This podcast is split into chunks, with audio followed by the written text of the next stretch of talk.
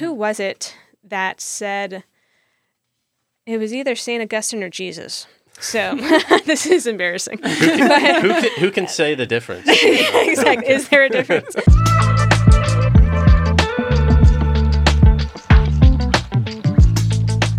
So, welcome to the podcast. Today we have a guest with us, um, Matt and I's uh, sister, uh, Elisa, Elisa Torres Neff. That's right.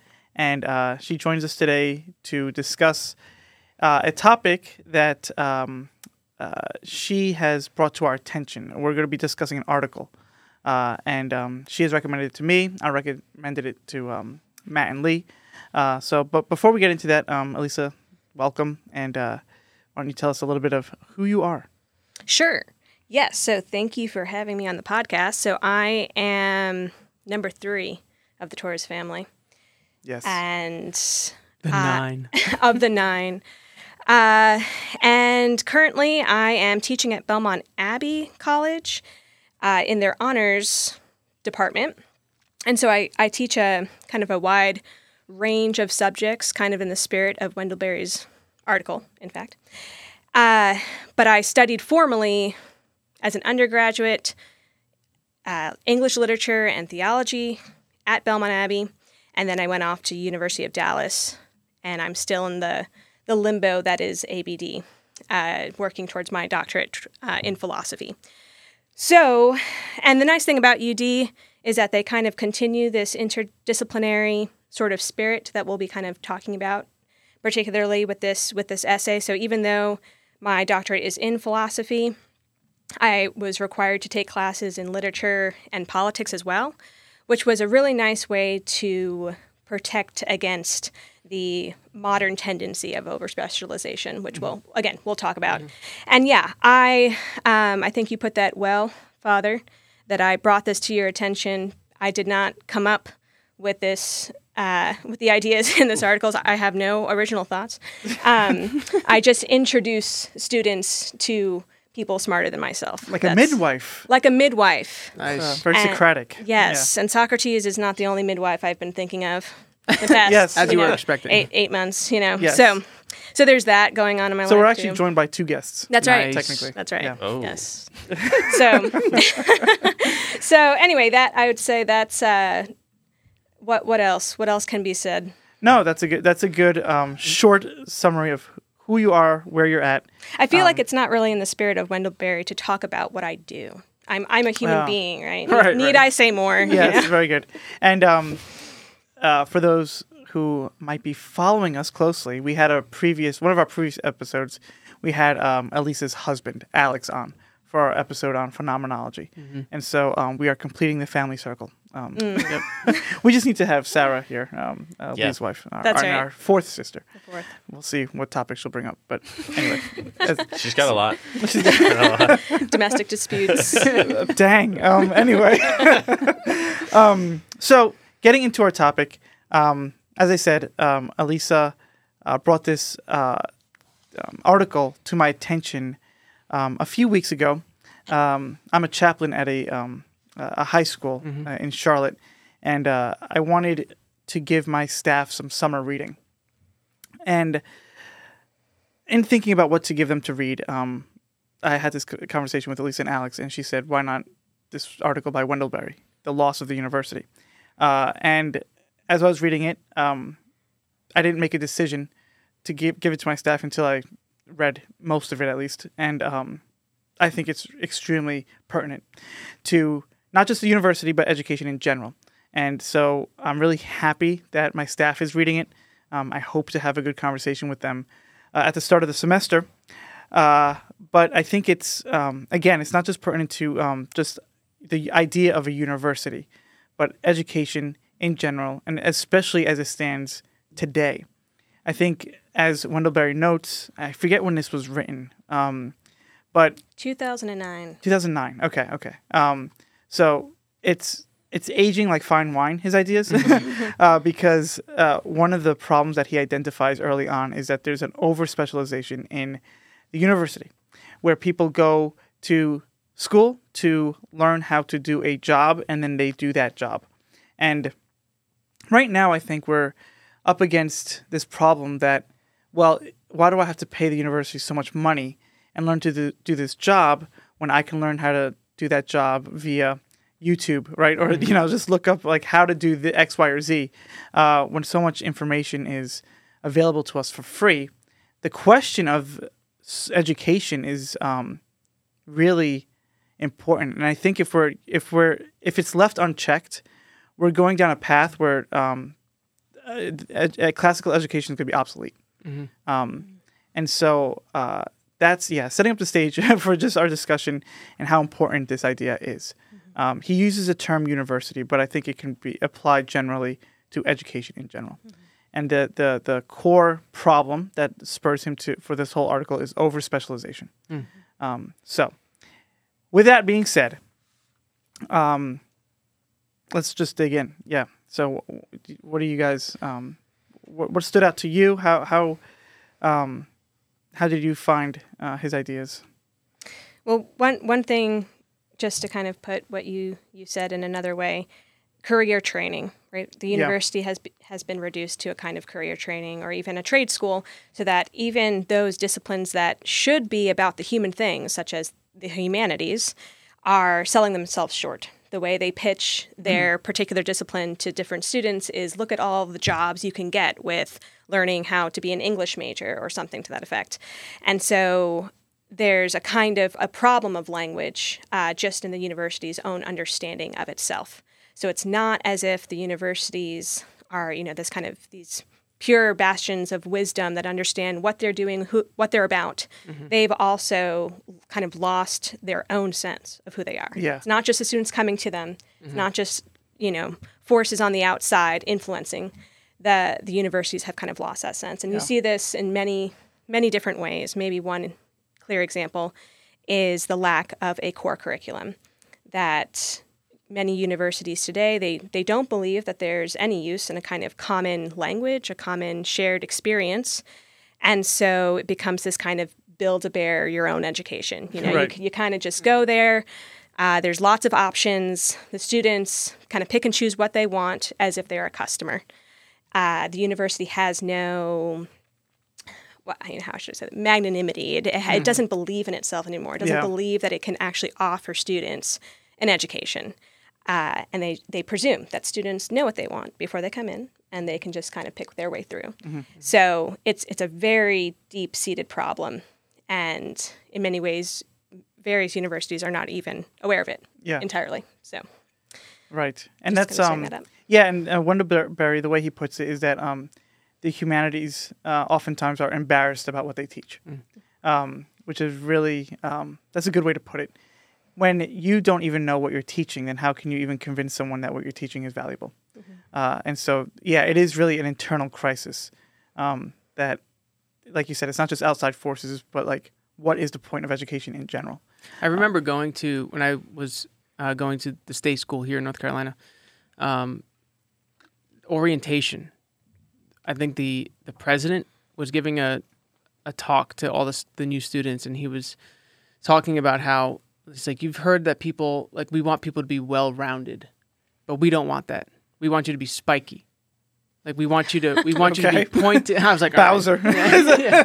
Uh, it's like we want you to be pointed and and very particularized in your uh, Field. in your field to have a lot of knowledge on one particular thing and like really emphasizing that that was the important thing Hmm. um, and kind of just dismissed it's like well if you become well rounded then you're just average all around you're not like excellent at something it's like i i just think that's a misframing Hmm. like it's the wrong way to think about it but yeah so to your And the- point it's like well- they, they lack that common communication it's like what is this university about Right. it's like oh i don't know it's like just it's pointy depending on what you want to do Right.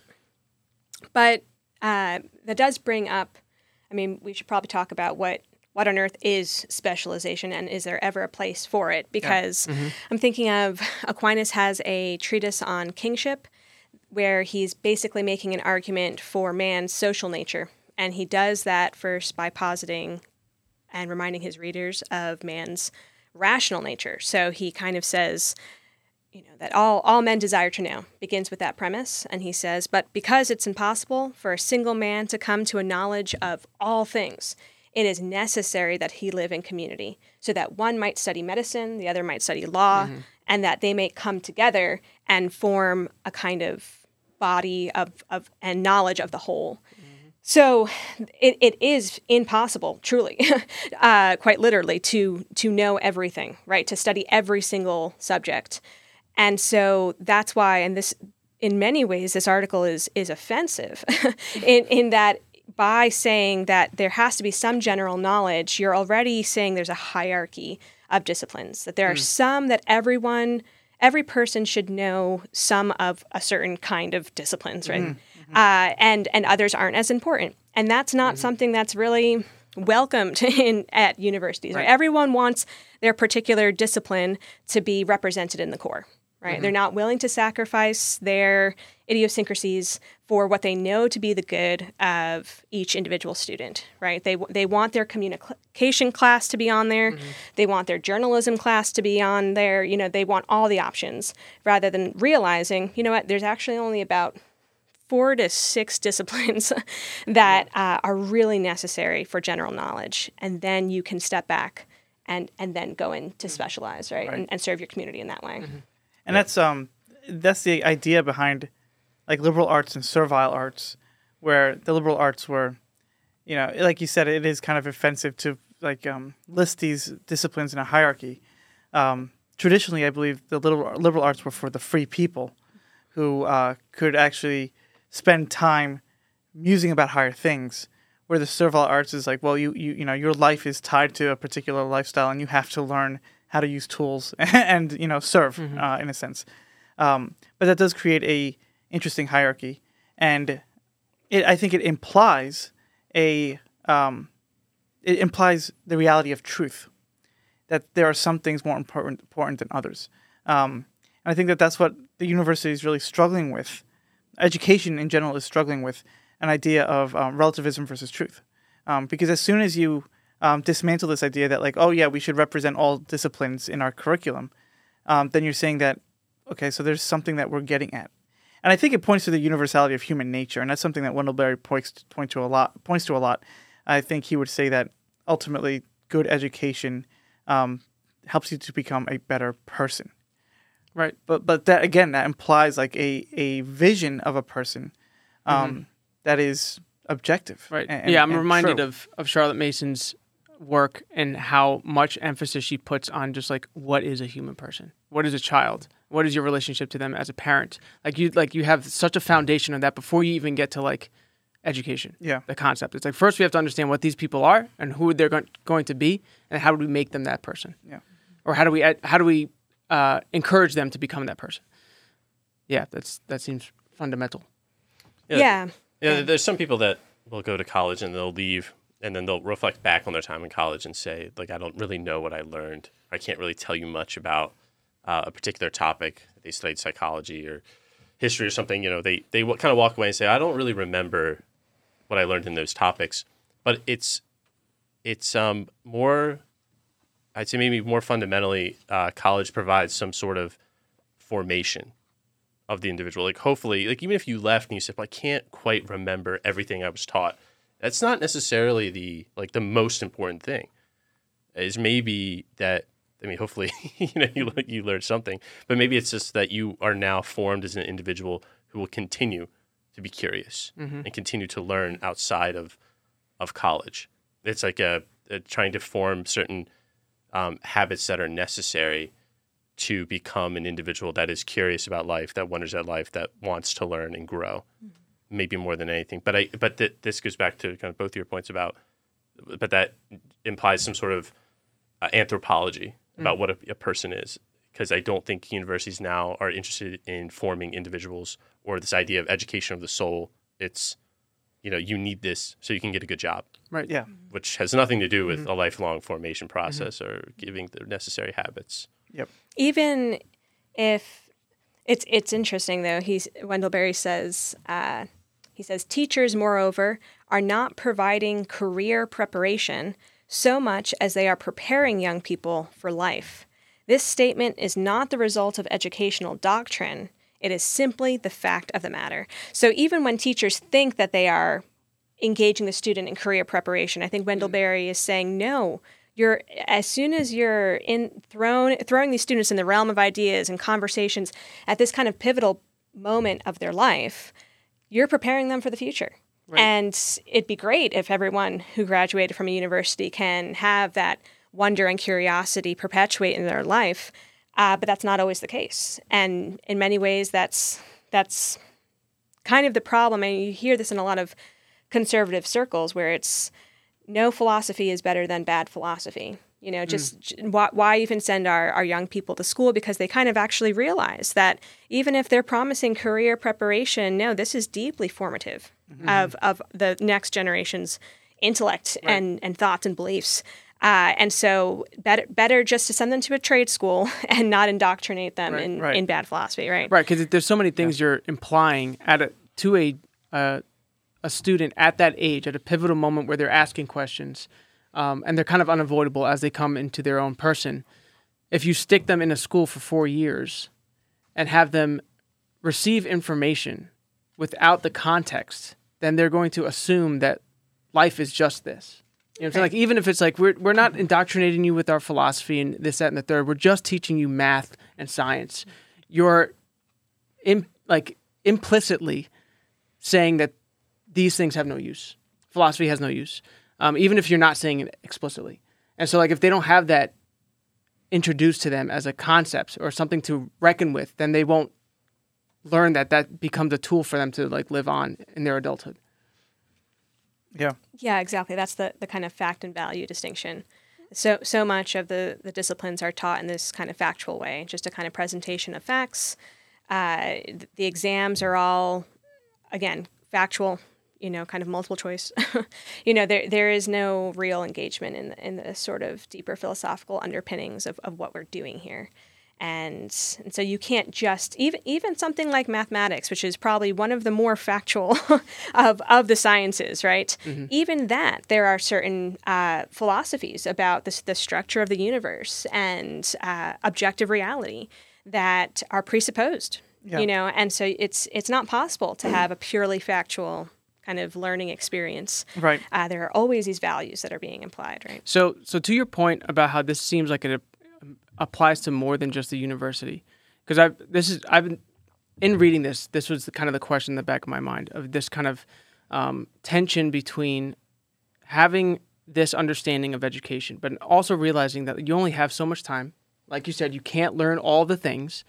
Is a mathematician supposed to like? Oh, and by the way, Aristotle this and Socrates. You know, like that's not possible. Like so how how does this actually play out in somebody who is interested in uh, say like a science or to become a doctor like they have to learn how to perform surgeries and it takes 10 years like are they going to spend their time also studying literature Yeah. like how does that look in a Well, curriculum doesn't yeah? Doesn't Wendell Wendellberry say something like um, that? Not everybody needs to be educated in a scholastic setting, and he says something like the he says something along the lines of failure in school does not equal failure in the world, and so if you're not fit, you know, to go to school, that doesn't mean that you can't still be a well-rounded person or even a wise person.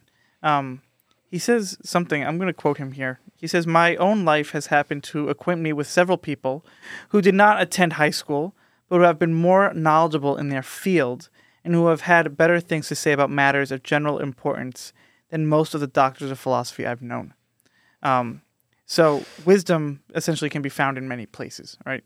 Uh, and so, you know, the doctor who is a, you know, a surgeon who goes to school for 10 years and is, doesn't, um, you know, study um, these classical disciplines um, doesn't that doesn't mean that he's not educated or he can't aspire to you know like knowledge of a higher uh, a higher sense of knowledge um, and so that's something I think we also have to be comfortable with as well um, right so i guess it Yeah. would be more like kind of differentiating like what is the role of undergraduate university and like this is where we create a foundation and then you go off and do your thing yeah Like it's fine. We're not. You're not going to take all of that with you when you study how to split brains apart. yeah But uh, it's like, what what is the point of this thing? Like, what is the university as a four year undergraduate program? What is this trying to do? Like to, to Lee's point, like we're trying to awaken something in you. yeah Maybe that's the goal, regardless of where you go. and that's it. Right, You know, right. Yeah, I, I don't know if it's a problem of just the amount of uh, time in school and time that it takes to become, like quote unquote, educated. Because before, when you perhaps perhaps years ago, you would graduate with a four year degree, and that was you know that that got you in a lot of doors. But now you need a master's or you need a PhD. So I wonder if the shifting the shifting role of the undergrad program is more of this entry level here's what you need to become a critical thinker or a critical evaluator of information mm-hmm. and if you want to go on to specialize that's something that you're going to have to do not in this program Right. i mean that, that's how i understand master's and phd level mm-hmm. programs is you know undergrad is really just as i said i think last week like, you don't know what you're talking about.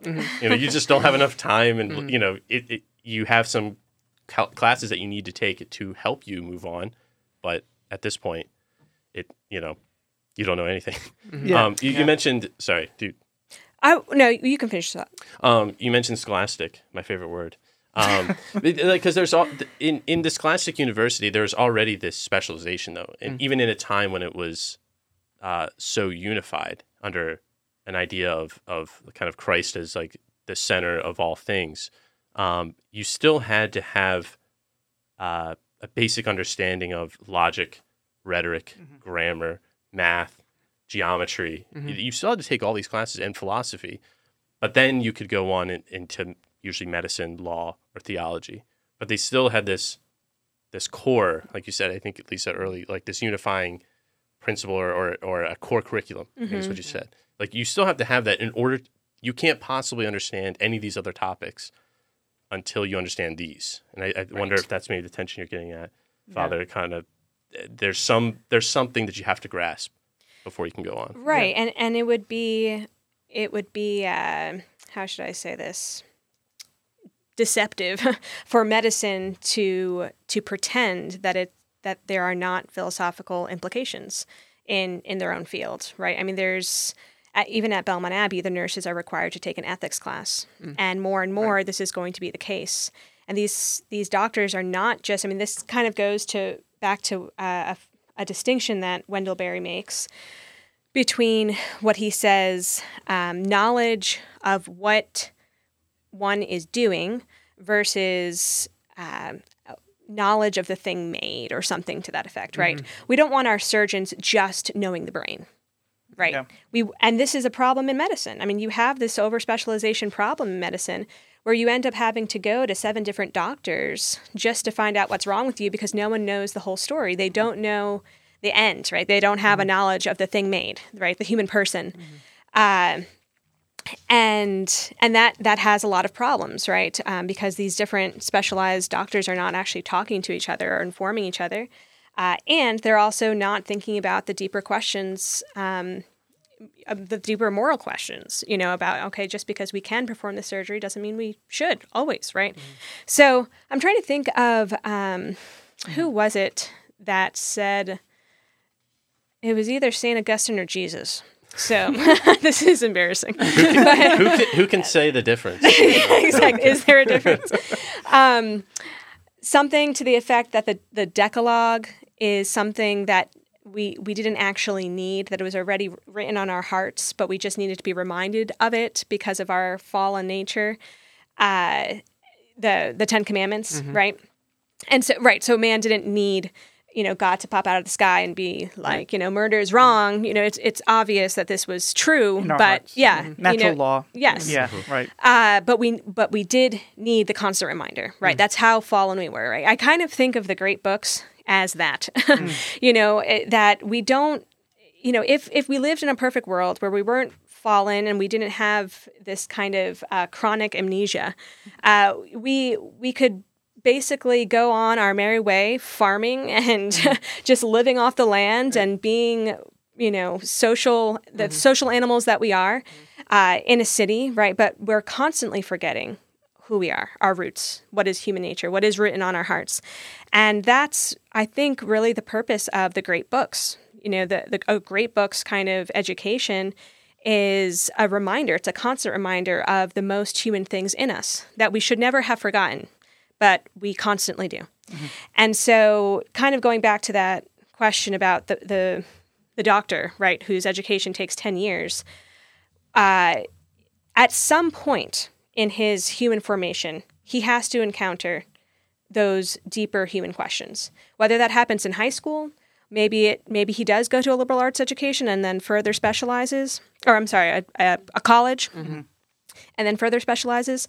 At some point, it should happen, and I think the the emphasis we're seeing now with this kind of new new surge that we're we're having with you know the great book conversations and liberal arts education um, there is a kind of prolonged adolescence in in human formation now, right? Where just things we're just not we're not where our parents were when when they were our age, you know, and uh, and and because of that, what should have been addressed, you know, maybe in uh, Elementary school. in elementary school, right, or or in high school, is now now it's not until they get to college where they're actually asking these questions, and that's kind of a problem, Right. right? Well, that's what I was sa- saying to your point of like this. Actually, I feel like this bleeds farther back than just the university. Like it goes back to like everything prior to that. Your whole education. It's like you're supposed to have this, you know, entire education from your childhood of a foundation of thinking about these things and seeing the connectedness of things, the the atmosphere. Charlotte Mason would say,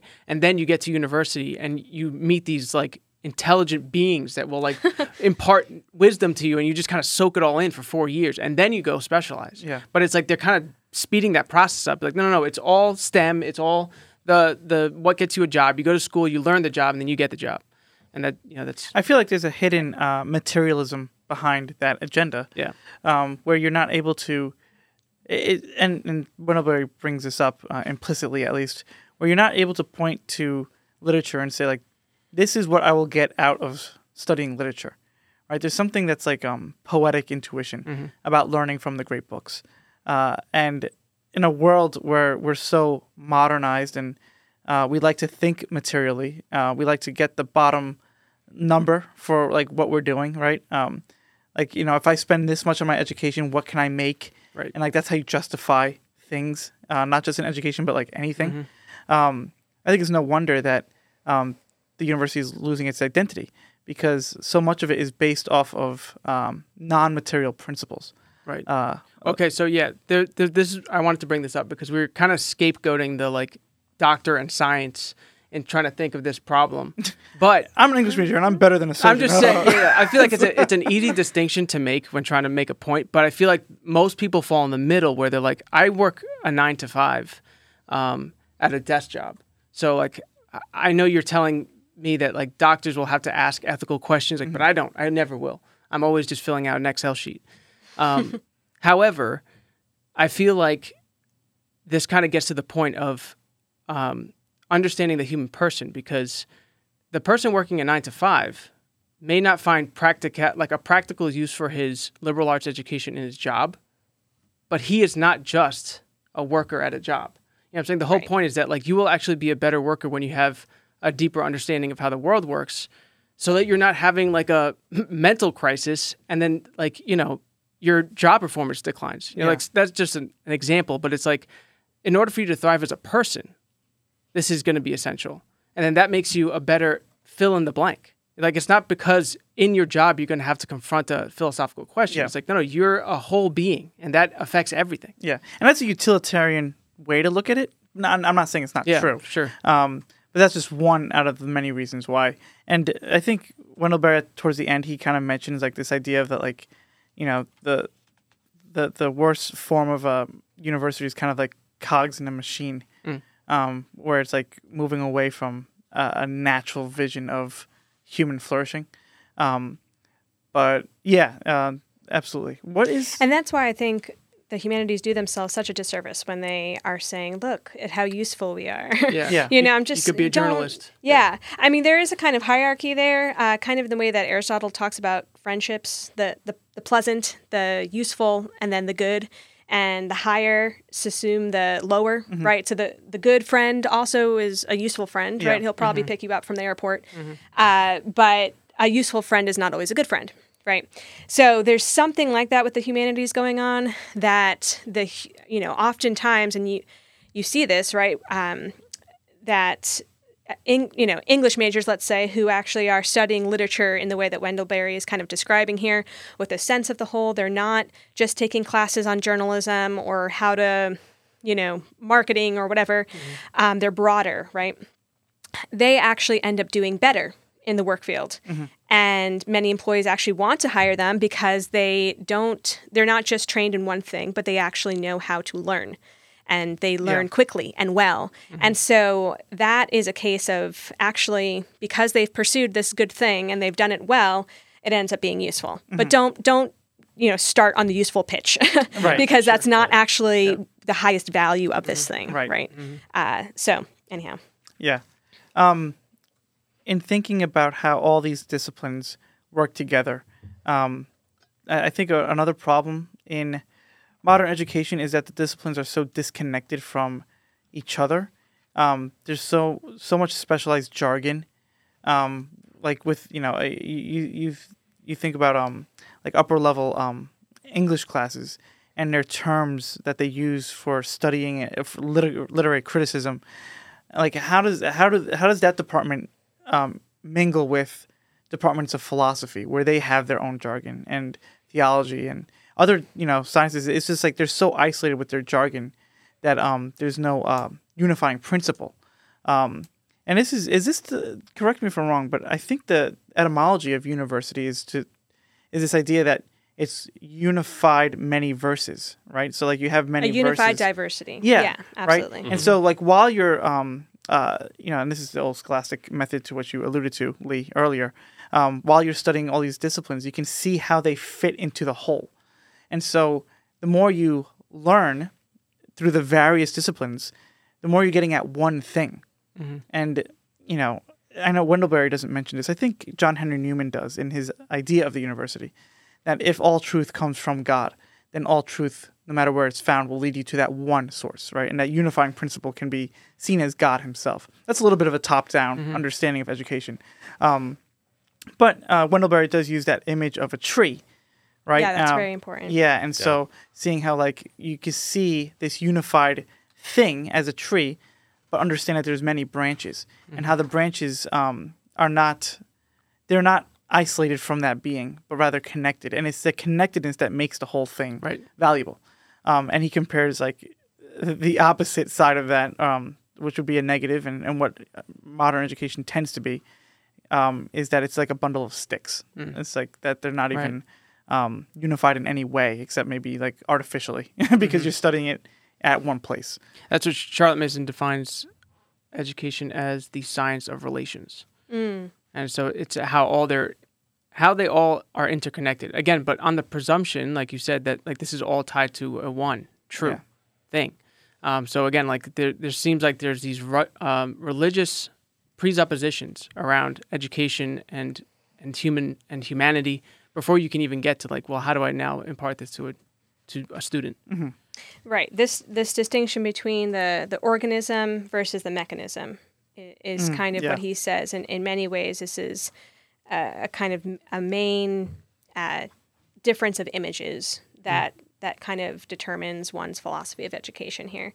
Um, I'm reminded of you brought up the language problem, Father, and uh, Jordan Peterson has that great example that he likes to give about the zebras that are. d- does this ring a bell? Zebras. It's remember- a- I don't remember These biologists go out to study zebras on this African savanna, and they, in order to to study these zebras, they're always constantly kind of looking at individual zebras one at a time, and they're they're constantly losing sight of which zebra they are studying because of the the stripes actually work to camouflage the zebras, and uh, and so they end up you know, kind of tag tagging individual zebras, you know, splattering paint on them or whatever it is.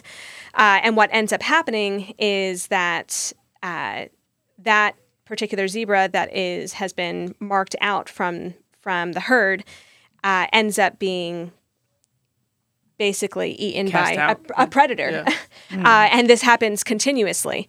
Uh, and so Jordan Peterson kind of uses this analogy um, at, you know, as a way to describe the the problem of over specialization and the language problem. Um, so that when you are protected within your own discipline with your own unique language, uh, then you are safe from predators. But as soon as you single yourself out and uh, and actually speak in a way that people can see you, uh, you are prone to all sorts of Criticism or- Criticism, yeah. yeah. you're vulnerable, Right. right? You're vulnerable, Yeah. and so the over specialized language protects you in the herd. Yeah. Uh, and I, I, you see this happen all the time, and and I have witnessed this among you know many many academics, uh, where they just retreat into their jargon. And they're they're afraid actually to speak plainly because they know they don't make sense, Right, you know. right. And you see this. I think this is my this is kind of a pet peeve of mine, but in many uh, analytic philosophy journals. And they kind of start out by defining their terms. And this is something that my, my students will know that I I'm of two minds with, with this because mm-hmm. on one hand, there's a way to define your terms that really clarifies and helps the readers understand what you're talking about. But there's another way of defining your terms according to yourself, right? And you, mm-hmm. that you are your own dictionary. Mm. And so it's like, well, by faith, I mean XYZ. And then at the end of your essay, you're like, and therefore faith is XYZ. Well, of course it is, because you've set up the parameters of this argument in such a way that it has to, you know, you've you've defined all of your terms. Right. Yeah. Right. You're And not so you're closed in on yourself, Right. Instead of actually saying like, what does the tradition say about these terms? What is- Exactly. right. Right. That's so it's uh, and this you know Wendell Berry says this. It's actually it's a great line. Uh, I don't know if I could find it, but it's some something to the effect of you know the whole point of education is to learn the proper names of things, to learn the proper names of things, and that's so important, right? It's not for you to define your own terms, right? It's not for you to be a walking dictionary, uh, you know, it, your own specialized dictionary. It's for you to actually understand the, the larger conversation because the the more you understand what is common, the more you can actually communicate, Yeah. right? And that's the point of conversation. It's the Right. point of being social. It's the point of learning from other people is speaking in a way that can be understood. Right. Right. And um, that, that kind of reminded me of the problem with uh, Socrates and his sophists, that they would be so um, impressed with their own rhetoric that they're not actually getting to the heart of dialogue. Uh, and so when you see acad- you know some academics uh, just retreating into their own rhetoric, it's almost um, it's almost like subconsciously they understand that like they have no philosophy that they can defend. Um, or maybe a more insidious um, interpretation could be that um, they're afraid of being wrong and they're afraid of actually like communing with other people to get at something higher than themselves. Um, and so it's a real shame. And I, I see that as a real betrayal of what education should be. Where like you look at someone like Socrates who in humility says, I don't know anything. I'm asking questions, digging deeper, doesn't use fancy la- language to hide behind, but is like he almost like bears his soul to say like I need to get to the truth as much as you do, and so let's work together. Um, I think it's almost evil in a sense when academics who should know better um, hide behind like th- their their own um, bastion of language um, to shield themselves from like any critique or it, it's just it's it's ugly. It's really ugly. Well, and they see themselves as a kind of arbiter of wisdom. you Yeah, know, by right. by using that specialized Right. language. And you'll I mean, you'll see this all the time in academia where someone's getting their doctorate in philosophy and they'll say, I'm a philosopher. and that just drives me up the wall because I'm like, no, you're not. Like that is something that Only is bestowed Socrates is upon you philosopher. when you're dead. Right. you know, I Yeah. mean, it's it's just it's kind of this strange thing, but Hmm. it get it gives uh, the individual a kind of sense of power Yeah. and and then we look to the elites you know to Mm-hmm. answer all of our questions and and we're not even learning Yeah. anymore right there's nothing there's no transformation from ignorance to knowledge in our soul when Yeah, we talk exactly. to these people you know it's just this kind of brute you know dependence Yeah. uh, and so and and it's yeah so Hmm. for for both parties involved it's it's just not a good situation Yeah. Yeah, there's a uh, a real increase in that lately in the universities with more um, these more popular like gender studies uh, schools of thought and such like that. Um, Douglas Murray uh, details in um, the Madness of Crowds a very a very funny story where um, he was saying how these these departments are getting so kind of crazy with their language, and it's so much like absurd jargon that no one can actually make sense of it. And so uh, their are their reasoning is that you just don't understand. Like you, you know, you're not in my department. You just don't get the language I'm using. So these two professors um, wrote a fake article um, and submitted it to one of these journals, and it got by I think two or three peer reviews.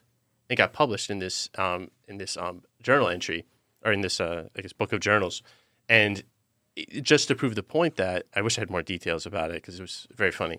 Um, that people kind of hide or hide behind this language to feign knowledge, you know, especially with impressionable undergrads, because these grad, you know, you know you're, you know, whatever, 18, 19, you show up, you're not really sure, and you hear this really impressive language and these complicated sentences, like you said, that analytic philosophers will sometimes use, and it's like, well, you just don't understand, and so then it becomes this dependency. And I think we're seeing a lot of that. I think you're you're very like you're onto something with that about this idea of if you don't understand, just trust me, Yeah. Yeah. and uh, like I'll tell you the truth. Don't This worry is about that, it. Yeah. was this um this is not the same story as James Lindsay James Lindsay's whole thing. It, it might be. Okay, yeah, because 'cause he- it's a it's a pretty popular story. I'm yeah, just he trying- lays that out with Jordan Peterson and a couple other places too, um, where he just submitted a bunch of articles to all these academics, and they were just they were like, "This is amazing." They won awards, but it's just like complete garbage. Like, It's a fake article. Yeah, yeah. Intentionally Yeah. written to be Yeah, fake. yeah, Yeah. I- and I think were they on the left? Those who submitted it, they were. It wasn't like it was a bunch of conservatives Oh, yeah, yeah, trolling right. this, Right. You it know, was- leftist It's- journal. Uh, As far as I know, in it, in Douglas Murray's book, it's it's two just kind of concerned professors. Right. It's not Yeah. like you know these right wing Yeah. trolls that are trying to prove a point. It's more of just we're kind of concerned that you know people are getting away with absurd, the absurd articles Yeah. that no one understands. Right. So we're going to prove Yeah. the point. And I think part of the reason why it might have gotten um, uh, they might have gotten away with it is that um, people are afraid to question the jargon because it makes them look stupid, right? Uh, when you say like, "Well, I don't understand what's going on," but everyone else does, suddenly you you feel less than, right? Right. and I think that that's what that's what um, in order to be truly educated, um, there has to be a deep sense of humility uh, and I think it's very prideful. Uh, it's really, yeah, it's really prideful to um, see yourself and maybe your department as the end all be all. Like going back to this analogy of um, uh, uh, the disciplines being like branches on a tree, um, I think that there is a certain um, uh, understanding of wisdom that you have to have, saying like, how does my my role in my department and my discipline fit into the whole, right? What is the what is the bigger picture? And um, understanding it as part of a whole, um, not at the top of something, Right. but just part of a whole. But now, like Lisa was saying, that impl- that then implies hierarchy because they're not all equal, and so Yeah, it's like right, this right, may not be the yeah. top end all be all. Like I'm the god of wisdom, but philosophy is is going to be higher than X, Y, or Z. You know Yeah, what I'm saying? It's like yeah. you do have to rank order these and and prioritize because we live in a finite world and you have limited amount of time. So it's like, what are the fundamentals? Well, and that, maybe that goes back to my like adds to my point in a sense that like again like approaching your discipline with um, humility and saying like you know yes like there are some that are higher than Yeah. like what I'm doing, but that doesn't mean that mine is not important.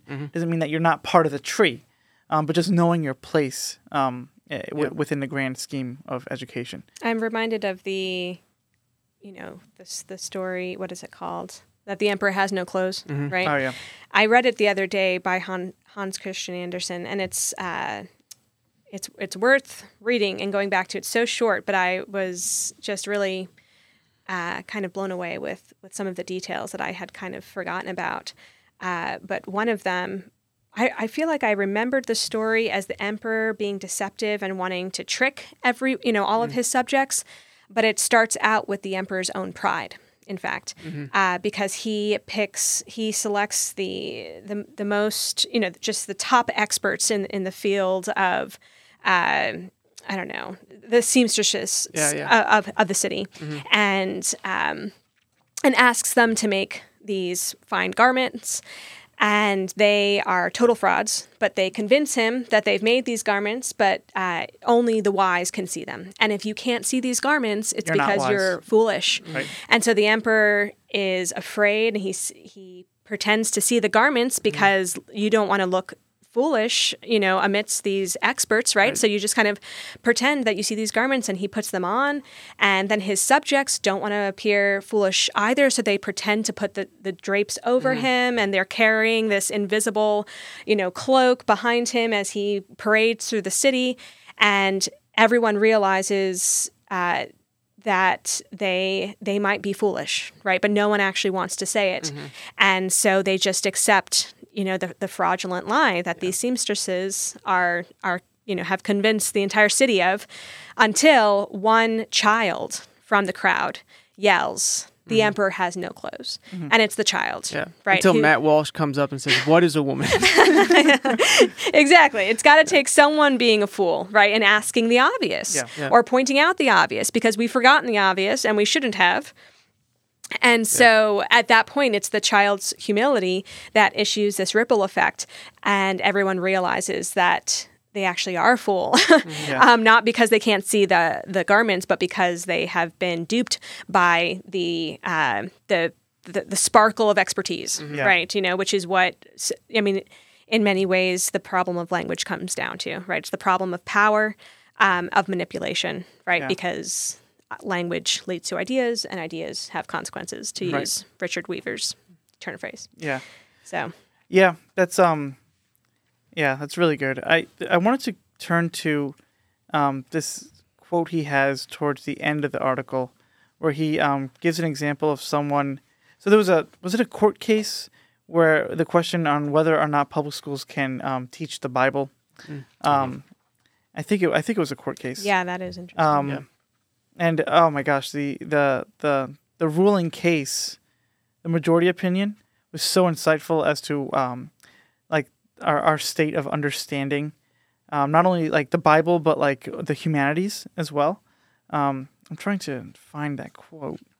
He said that um, uh, let's see, Judge Jackson Kiser of the Federal District Court in Bristol recently ruled that it would be constitutional to teach the Bible to public school students if the course is offered as an elective and taught in an objective manner with no attempt made to indoctrinate the children as to either the truth of or, or falsity of the biblical materials. Um, and he said that uh, essentially he should like they should approach the Bible as literature right. we actually had a um po- uh, an episode on uh, reading the Bible as literature, but uh, we were presupposing that literature holds value and truth. But he was um, the the the judge was saying that it should be treated as literature, as in um, Fake. fake. Well, not not necessarily fake, but like the way that modern schools Yeah. teach literature, we should teach the Bible. And it's like this is what people believed, and it's almost like so removed that there's no point in actually learning from it other than to almost like um, collect stamps Yeah. saying like I have this fact. Yeah. Learning about uh, learning versus ab- learning from. Yes, and that's the phrase that Wendell Berry uses: learning about versus learning from. Um, and I can't, I can't rem- um, f- locate the um, exact um, quote where he's saying um, the Bible should be read as literature. That's uh, page 26. Twenty six. Yeah. well, I thought that was a really interesting point here because Oh yes, yeah. we don't I, I don't think Wendell Berry is just saying, you know, and no great books program that's worth its salt really would be saying this that if you just read a bunch of great books written by intelligent people that the necessary end product of that is wisdom. Mm-hmm. It's mm-hmm. it's just not true there's there has there's so much that's presupposed here and this is a it's a short essay it points out the problems it alludes to some solutions but there's a lot to be worked out here uh, but one thing that's really important um, and I think it goes back to Wendell Berry's, you know, when he says that education in many ways is about the task of, of understanding the, the proper names of things. In approaching books as well, it's n- we don't we don't make the books. Uh, it- it's the, the books are not something of our own making, right? There is an actual logos to the text that we should discover, and I think what Wendell Berry is talking about here is that the Bible uh, is actually making certain claims that can't just be brushed, you know, swept under the rug, right? That if we are actually to understand this particular text, we have to take its claims seriously. Yeah. And if we don't, we're actually not understanding this book. Yeah. We're picking and choosing, you know, what what is palatable to us and treating it like this kind of antiquated, you know, historical relic. Yeah. Yes, exactly. Right. Um, and that's yeah, right. That you pointed out where that quote comes from, and he said um, this judge said that that he suggest he suggested the Bible might be taught as Shakespeare is taught, uh, which is almost it's a slight against the Bible and Shakespeare. yeah, exactly. Everyone's offended. right. Um, and but the idea is that like it's almost like he's admitting that like we can't learn from these things. Uh, and whenever you're reading a great book, um, this is a term that Elisa uses um, often, and that I've picked up and I like, is to approach the approach the text naively, um, saying like the, assuming that there is truth in here to be garnered and to to learn from, and how can I learn from it? That's my own personal jargon that. Ah. I'll allow you to, to participate in. Is, yeah. is that your specialized? yes, jargon exactly. I feel very shields you? safe when I use that word, naive. That's right. Um, but I think that, um, and this is actually now going to Matt's jargon, and this is actually more. This is actually more Dang. for We're undoing ourselves for Yeah. a second. This is more for but Matt uses it. No, that you've you've um, highlighted his um, terminology, um, and I think it's very useful. The hermeneutic of suspicion versus the her- hermeneutic of beauty, um, and so we are used to approaching um, things, and in our particular example here, texts, under this idea of uh, suspicion. Was this factually true? Um, oh, it wasn't, and so you start disregarding huge chunks of value um, from texts because they're not meeting a certain criteria of your own um, arbitrary um, Right. system. You know, it's Yeah. like, uh, wh- like okay, You're like trying so- to look under the hood, be like, what's really Yeah. under here, and you Yeah, try to Yeah. I think apart. it's I think it's yeah, Yeah. even more pernicious than Yeah. that. It's more of what Matt said. It's it's uh, Freud's unveiling of everything as sexual. It's uh, Right. Nietzsche's unveiling of everything as power. yeah, Um, Marx's unveiling that everything is class dynamics and, right. and struggle. That that's what universities seem to be interested in now. Is like what what what's is the background this? of Yeah. yeah. like what what what was the author trying to get? Like how does he diminish the role of women? yeah, how does he show people of color in a bad light as Yeah. opposed to um, I, I, I like uh, what he says in his article about um, uh, people treat these texts like they're etymologists is that yes, yeah, yeah, um, like they're people who study uh, behavior and social of- sciences. yeah, they, yeah, they're the students of behavior of a species of which they do not belong in whose history and fate they, they have no part right. yeah. That's a good Um, way to put it. Sarah has asked me like three times if if our children ask what's the like purpose of studying history, like well, like what would you say to them? and I, I I borrowed this from Jung because Jung's idea was like you know history is human history. So the people that did these things, good or ill, are you in you. Mm-hmm. You you share this human nature. So you are involved in their history. So the Yeah. reason why you study these texts is is not because of what they he, he says this what they believed then what they mm-hmm. believed back then mm-hmm. but that they are in you yeah, Right. and they're not a separate species Exactly. so uh, i think this hermeneutic of suspicion really destroys any sort of continuity Yep. with them but anyway, those are Ann. yeah, Yeah. totally. It does show, though, even in those kind of, you know, th- those psychological theories that you you laid out there, or social theories, that something does presuppose our approach to a text. Yeah. Some kind of philosophy a- about life, Yeah, right?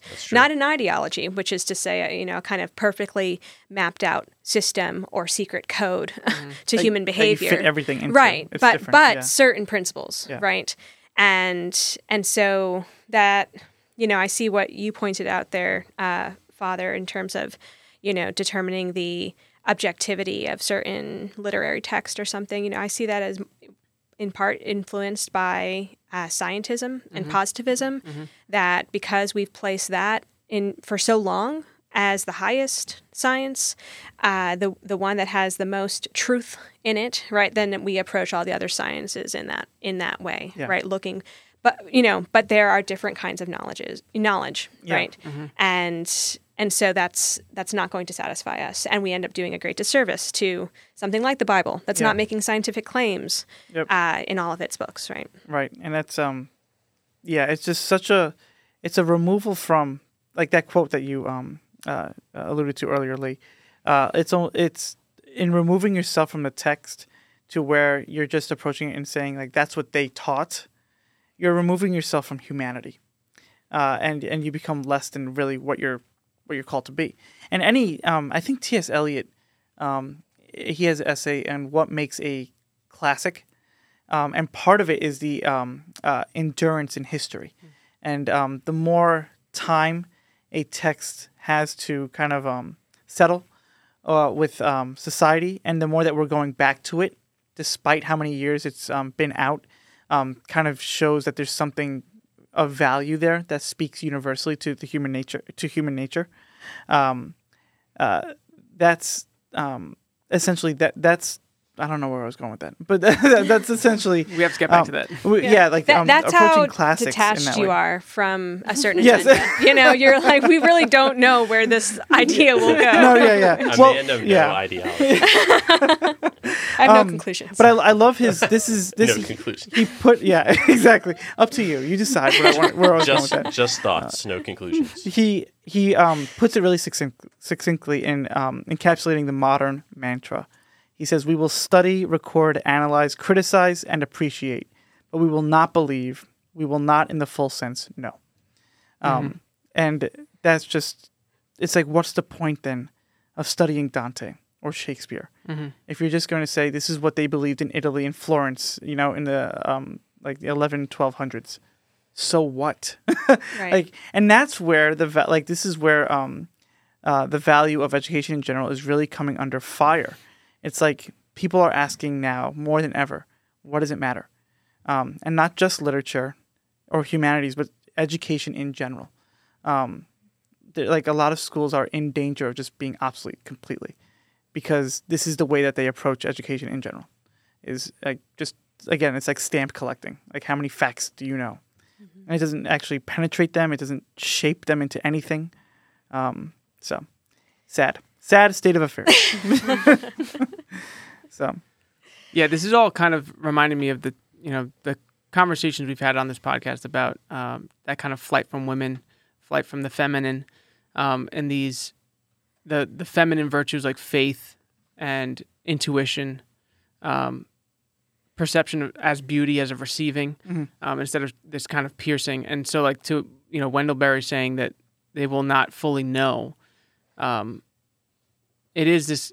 It is interesting how biblical the biblical usage of that word knowing mm, is also yeah. used in that sexual union sense of like you're not pulling apart adam is not studying eve for her biological makeup like there's a different type of knowledge that this kind of union without splitting apart um, that we're losing in trying to pick uh, like separate everything into individual camps um, yeah it, it, it seems like calling this the loss of the university i feel like this just kind of it it applies to more than just a university like i've, I've said Yeah. before but it's like if you lose this you lose culture. Like you lose everything mm-hmm. because like how can society if these claims are true that like man is more than just their job then losing that notion you lose the religious sense you lose communities you like everything starts to fall apart. So it's not just like oh how do we like teach kids good stuff again? It's like how do we preserve humanity? Yeah. it's like it really is that. Mm-hmm. Yep. yeah. I, I know the conservative critique now is that for a while, this, you know, uh, whatever you want to say, Marxist or socialist in school, these professors, uh, it was like, well, it's just kids having fun. Like, you know, like, they'll, they'll- you know, they go to the university and they learn about all kinds of crazy stuff. And then, you know, then they'll go out into the workforce and they'll workforce and they'll, uh, they'll learn how the real world is.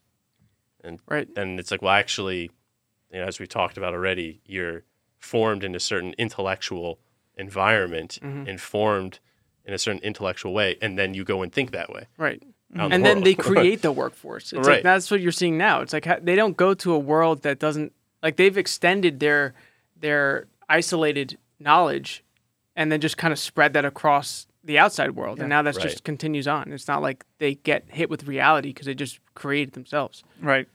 That's what. Yeah, he says something like um, along the lines of, "No, like if there's no integration in school, then there's no integration in the world." Mm. Uh, you know, if you're going to approach education in this way, um, your world your life will be isolated as well. Uh, and Right. you know, kind of Yeah. what going off what you were saying, your job is just going to be remaining your job, and you have no real connection to that with your family and meaning. And then I think that there's that could be part of the meaning crisis that like you know Jordan Peterson and all the intellectual dark webbers, um, like you know this idea of uh, this recognition that we're in a meaning crisis. I think is in part to a loss of integration um, with all the parts of our lives, um, and seeing how they relate to something that's holistic. So And that's. Did you talk about maybe? I feel like I remember you you mentioning this. Charlotte Mason's kind of uh, way of dividing the task of education, those three categories. Have you talked about that before? Uh, maybe not in the pod. Okay. Well, she this is in her that series, the philosophy of education series that she has, but uh, she basically says that you know the, t- the entire task of education can be divided in three primary categories into three primary categories, and that is uh, a discipline of habits, the presentation of living ideas, and that education is an atmosphere. And then she says atmosphere takes up nine tenths of the task, more than one third. It's not an even division. And so, and and the way she words that is really important, right? The the, the presentation of living ideas. These are not dead ideas, right? These are ideas that we are engaging with in a living way. Um, but that's one reason why I'm not uh, not a proponent of online education because that is actually only tackling the presentation of ideas. Uh, maybe even if they're presented well, maybe even if you're watching, you know, I'm I'm all for watching podcasts, you know, and uh, YouTube videos, whatever, you know, that that, subscribe, like, no. yes, exactly. um, but in terms of the the kind of university experience, I think is extremely unique uh, for this kind of Bildungsroman, you know, moment of of every person's life, this coming of age. Um, is to actually identify yourself this dis- this discipline of habits um, to to work that out for yourself and then to be uh, part of a learning community. And in, in many ways that's the atmosphere. Uh, and this is something that we really do emphasize in the honors college at belmont abbey uh, that so much of what really takes place in the student's soul uh, is outside the classroom right? It's the kind of conversations that spill over from the classroom conversations, those ideas that keep students up at night after they've put down the book. Uh, and all of that is really important uh, to foster, right? The teacher's role, in many ways, um, is is a midwife, right? I mean, we're we are simply kind of uh, tap tapping into something that's already there and trying to encourage and facilitate it. Uh, but by no means do we do we put learning in the soul right? If we were to identify the location of learning, uh, it's in the student's soul. It's not in the words I'm saying. It's not my my, mouth, my own brain. Learning happens in the student's soul, and so it's when the student is ready. That's when the teacher shows up, um, and that's only part of it, right? So the student. I mean, that's why you can go to a, a great liberal arts college and have such a different experience from another student. Because why? Because not because you've taken different classes, but because you haven't actually engaged in the atmosphere. Yeah. You you haven't actually uh, established for yourself a discipline of habits, Right. That yeah. right? So Yeah, yeah. I feel like I mean from my own experience, I went to a state school, got um, a science degree, and then anything I know other than that has been on my own endeavors. Um, but I feel like it is very analogous to uh, kind of like entering into a business versus being an entrepreneur, in that you can be entrepreneurial in your education, but you're still going to have to set up the same structure as a job where there's there's hierarchy, there's rules, there's there's discipline, there's a way of life, there's an atmosphere in order for it to work. Um, and so it's like the the idea. It's like I don't need university. I can just be a free thinker. It's like saying I don't need a a regular job. I can be an entrepreneur. It's like you're going to find out really quick that even as a free entrepreneur, you're still going to have to initiate these mentorships, um, the discipline to continue, like all The of that has to- parameters of a yeah, and it's and it's exponentially yeah. harder because now you have to impose it on yourself. Right. So instead of participating in a system that's already established, that's the whole point of it. It's enter into in, into this pattern that we have a discipline for you, so that you can create an atmosphere that's already there. It's like you're going to have to do that, whether you do it on your own or within Exactly. a university. Yeah, right. Right. And Right. even for yourself, I mean, in terms of your own kind of uh, kind of personal, I don't know, journey of education. We're all on a beautiful. journey. We're all on a journey. Uh, that you have sought out conversation with us. Oh, for sure. With Kirsten, Yeah. you know, Yep. uh, you know the fact that you have children that you now have to worry about in terms of their own education. So there are these sort of social structures around you that have facilitated that Yeah. learning. Even though if I didn't go to a liberal arts school, I would not say I educated myself. Like Sure. I've put myself in front of people like please tell me stuff. Yeah. You know, it's like it's I'm still like a student to somebody else, Right. whether that's in person Sure. dialogue or or what have you. But it's like yeah, that, that has to still be there regardless. And that's, I think, the revival of education in our current society is um, that uh, these programs need to be bold in saying we hold, like you know, this uh, we hold education not almost like um like in a prideful way, but saying that like we can educate you by passing on the knowledge that's been passed down to us. Uh, you know, the the great books have been it's a canon that's been passed down for centuries, uh, and it's really the educator's job to notice the pattern in all these things and then pass that down. And um, I think when when schools can be bold enough in saying that that's what they have and that's what they can give, that's where we're going to see a revival in the university. Um, but right now, it's it's everyone is very timid to say that. Well, is there even truth? And you know, uh, you can get money if you like. You know, you can get a good job if you study here. Um, that timidness, um, I think, is just going to lead to the destruction of um, education. and it's and it. it's the the kind of extreme polarization, right? It's on the one hand timid, this kind of relativistic ambiguity about what on earth we're doing here, uh, or the extreme elitism, where you know if you're going to learn anything, right, you know you better regurgitate what we're telling you. yeah.